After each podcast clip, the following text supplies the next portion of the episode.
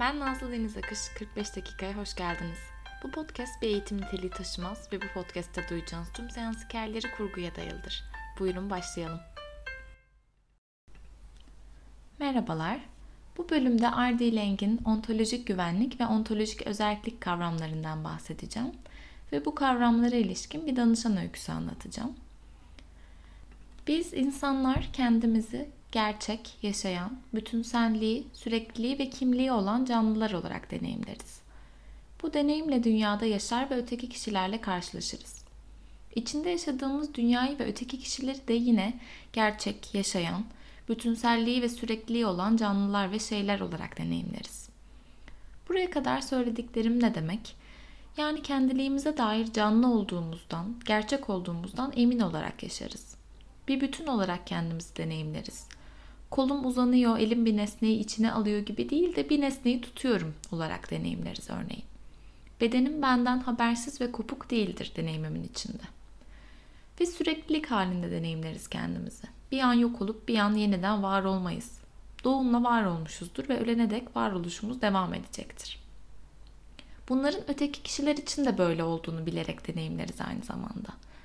Buna da ontolojik güvenlik hissi diyor Ardilenk. Ontolojik olarak güvende hisseden kişiler kendilerine ait bir kimlik hissine sahiptir ve başkalarının da başka kimliklere sahip olduğunun bilincindedir. Yaşamın tüm getirdikleriyle ve yaşam içinde karşılaştığı kişilerle de bu şekilde ilişkilenir. Bu ilişkilerden çeşitli doyumlar sağlar kişi. Ontolojik güvenlik hissine sahip olmayan kişilerse kendini bazen gerçek dışı, yaşayandan çok ölü, kimliği ve özelliği şüphedeymiş gibi deneyimleyebilir bir bütünlük hissine sahip olmayabilir. Başka kişilerle ve dünyayla da böyle bir yerden ilişkilenir. Dünya ve kişilerle olan deneyimleri doyum sağlamaktan çok kendini korumayı önceler. Ontolojik olarak güvende hisseden bir kişi için yaşamın olağan koşulları bir tehdit oluşturmazken, kişi ontolojik güvenliğe sahip değilse yaşamın sıradan koşulları sürekli ölümcül bir tehdit gibi deneyimlenir. Ontolojik güvenliği olmayan kişiler için gündelik olaylar kişinin kimliğini yok edecek, bütünlüğünü bozacak, gerçekliğini dağıtacak durumlar gibi deneyimlenebilir.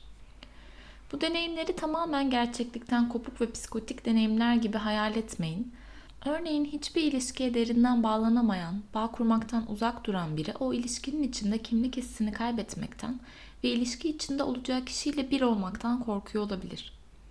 Fiziksel bir özelliğiyle aşırı bir uğraş içinde olan bir kişi kendini bir bütün olarak deneyimlemektense o özelliğiyle var olan ve o özellik kaybolursa yok olacakmış gibi deneyimliyor olabilir. Arabaya bindiğinde öleceğine, merdivenden inerken düşeceğine, yemek yaparken kendini yakacağına dair her an kaygılanan biri sürekliliğine dair ciddi bir şüphe deneyimliyor olabilir. Bu yüzden bu ontolojik güvensizlik hissi hayatımızın farklı alanlarında farklı boyut ve şekillerle deneyimlenebilir.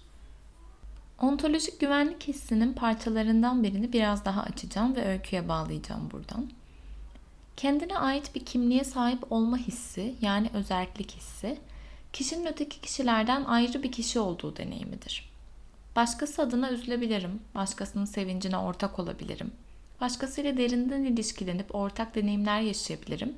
Ama ben yine de ondan ayrı bir kişiyim. Onunla kurduğum ilişki, ona bağlılığım, benim bir parçam ama tamamım değildir. İlişkide olduğum kişi öldüğünde ona bağlı olarak etkilenebilirim ama benim yaşamım devam eder. Kısacası ben o değilim, o da ben değil.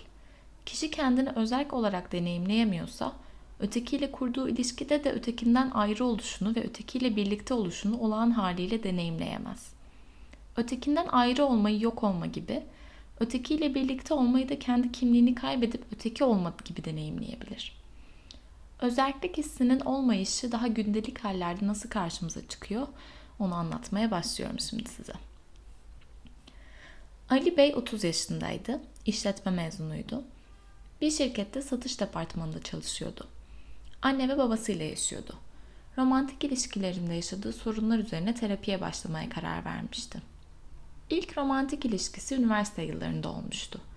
İnternette tanıştığı bir kadınla birkaç ay süren bir ilişki yaşamıştı. Kendisi kısa sürede bu kadına bağlanmıştı ama farklı şehirlerde yaşıyorlardı. İlişkileri boyunca birkaç kez yüz yüze görüşmüşlerdi. Sonunda karşı taraf uzak bir ilişki yürütemeyeceğini söyleyerek ilişkiyi bitirmişti. Ali Bey çok yıkılmıştı. Ama etrafında birçok yakın arkadaşı vardı ve kısa sürede bu acıyı atlatmıştı. O esnada iki oda arkadaşıyla üniversitenin yurdunda kalıyordu. Her gün görüştüğü birçok arkadaşı da vardı. Mutlaka gece uyuyana kadar sohbet ediyorlar, sabah da her gün birlikte başlıyorlardı. Ali Bey üniversitede bir an bile yalnız kalmadığını anlatıyordu. Yalnızlık onun için önemli bir temaydı. Örneğin oda arkadaşları olmadığında uyumakta çok zorlanıyordu. Odada onunla kalması için başka bir arkadaşını davet ediyor ya da birileriyle mesajlaşarak uykuya dalıyordu. Üniversite süresince yine internetten tanıştığı, hızlıca bağlandığı ve birkaç ay sürdürebildiği sayısız ilişkisi oldu. Bu ilişkilere daha yakından baktığımızda gidişat hep şöyle oluyordu. Ali Bey sosyal medya üzerinden birçok kadınla tanışıyor, aynı anda birçoğuyla konuşmaya başlıyordu. Kimiyle daha arkadaşça, kimiyle daha flörtöz bir diyalog ilerletiyordu. Bir süre sonra kadınlardan biriyle daha yakın bir bağ kurmaya başlıyor. Onunla sevgili oluyor, ötekilerle iletişimi kesiyordu. Sevgili olduğu kişiyle de 7-24 mesajlaşma halinde oluyor. Aynı şehirdelerse sık sık görüşüyordu. Bu dönemlerde yakın arkadaşlarından da biraz uzaklaşıyor. Hayatını tamamen ilişkisine göre şekillendirmeye başlıyordu. Bir süre sonra tartışmalar yaşanmaya başlıyordu.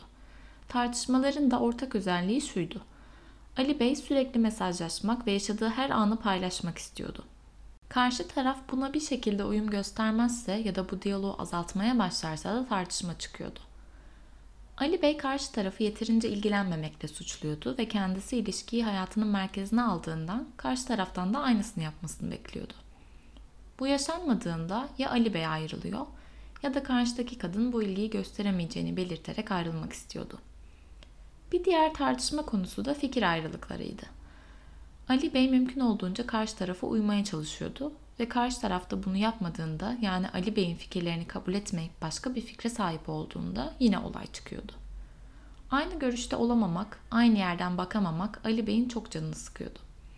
Bu deneyim birden fazla kez yaşanırsa demek ki uygun değiliz diyerek ilişkiyi kestirip atıyordu. İlişki bir şekilde bittiğinde de döngü başa sarıyordu. Ali Bey internette bir sürü kişiyle konuşmaya başlıyordu. Önceleri bu durumu bir tercih olarak adlandıran Ali Bey, seanslar ilerledikçe bunun bir tercihten öte olduğunu görmeye başladı. Bir şekilde yalnız kalamıyordu. İlişki içindeyken bile yalnız hissedeceği herhangi bir ana tahammülü yoktu. Yalnız bir aktivite yapamaz, yalnız uyuyamaz, yalnız bir fikri taşıyamazdı. İlişkinin içinde karşıdakiyle bir olmak istiyordu. Başka türlü kendini var edemiyordu. Üniversite bittikten sonra ailesinin evine dönmüştü. Orada da deneyimi benzerdi. Bir yandan kendi evine çıkmak ve sevgilisi olduğunda rahatça vakit geçirebilmek, onunla kalabilmek istiyordu. Bir yandan da ilişkileri pek uzun sürmediğinden ayrı bir eve çıkarsa ve ilişkisiz kalırsa o evde yalnız olacağından korkuyordu. Ama ailesinin evinde de rahat değildi. Pek bir ilişkileri olduğu söylenemezdi. Ev genellikle çok sessizdi. Herkes kendi dünyasındaydı.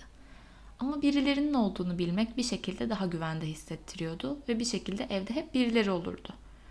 Annesi çalışmıyordu, babası da emekli olmuştu. Kız kardeşi ve eşi yan dairede oturuyordu. Etrafta sürekli birileri vardı.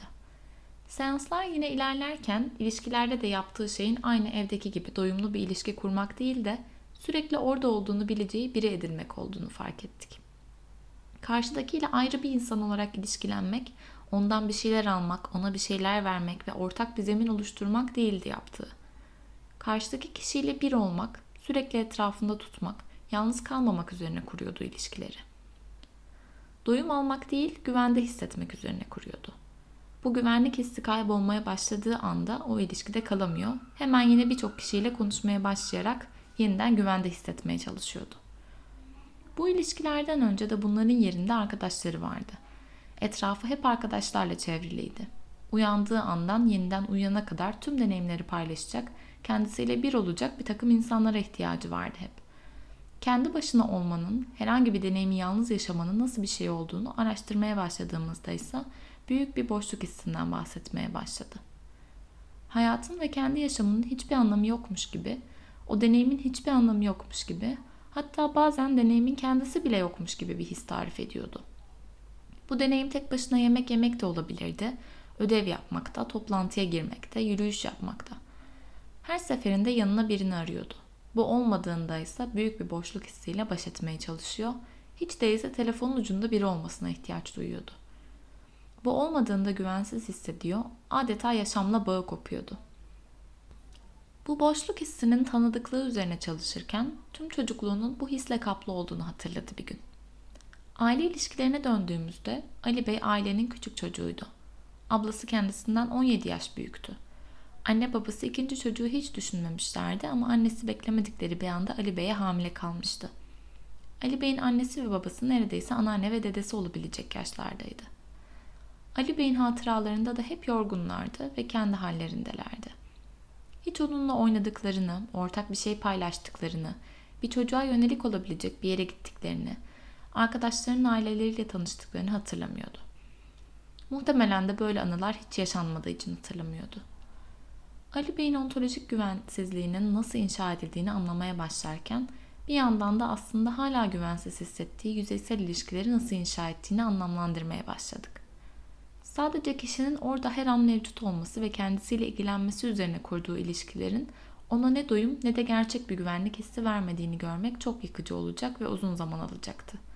Ama gerçek bir güvenlik inşa edebilmek için de bir yerinden yıkmaya başlamamız gerekiyordu.